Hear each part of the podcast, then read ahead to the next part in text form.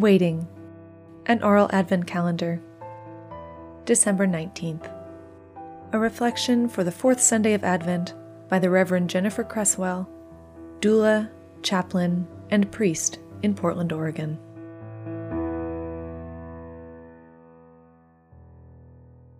When we say, Come, Lord Jesus, do we have any idea what we're asking? I know what I hope that having Jesus present in a new way will end the hurt, that the waiters and the watchers who toil for justice will finally be satisfied, that creation will be able to rest and thrive and have a future, that fragile egos will be transformed by love, and self interest will be transfigured into a powerful force for communal good. I pray, Come, Lord Jesus, and I hope for these things. In my experience, God often shows up as surprise.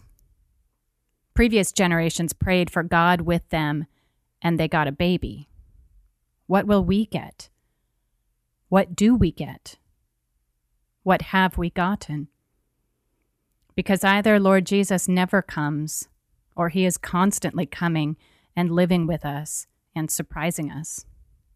What does our come, Lord Jesus, mean? Are we asking God to do things we could do for ourselves? What does Jesus make of our agenda? I'll be really honest with you.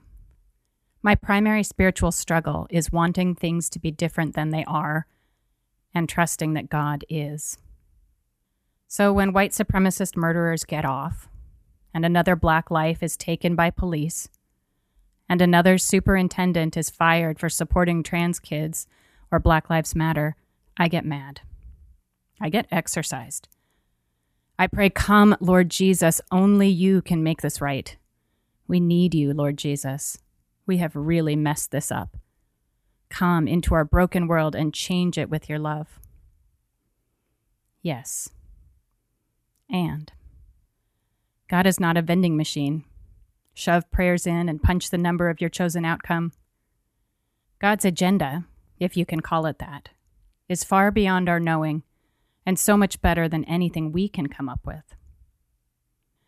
So when we pray, Come, Lord Jesus, if we mean it, we are making room for a yes that will surprise us, delight us, and require something of us, not least of which will be shifting our expectations and learning to recognize God as God does come.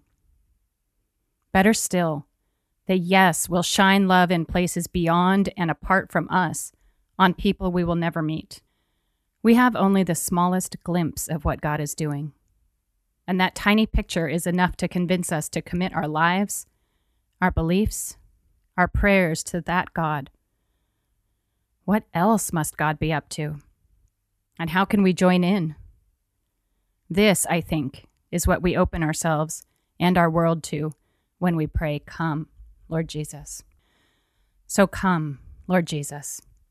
Make use of our yes as your glory is made manifest. Direct our eyes and ears to recognize you, our bodies and minds to join you, and our hearts to love you. Amen. Waiting is a production of Trinity Episcopal Cathedral in Portland, Oregon. To learn more, visit trinity episcopal.org.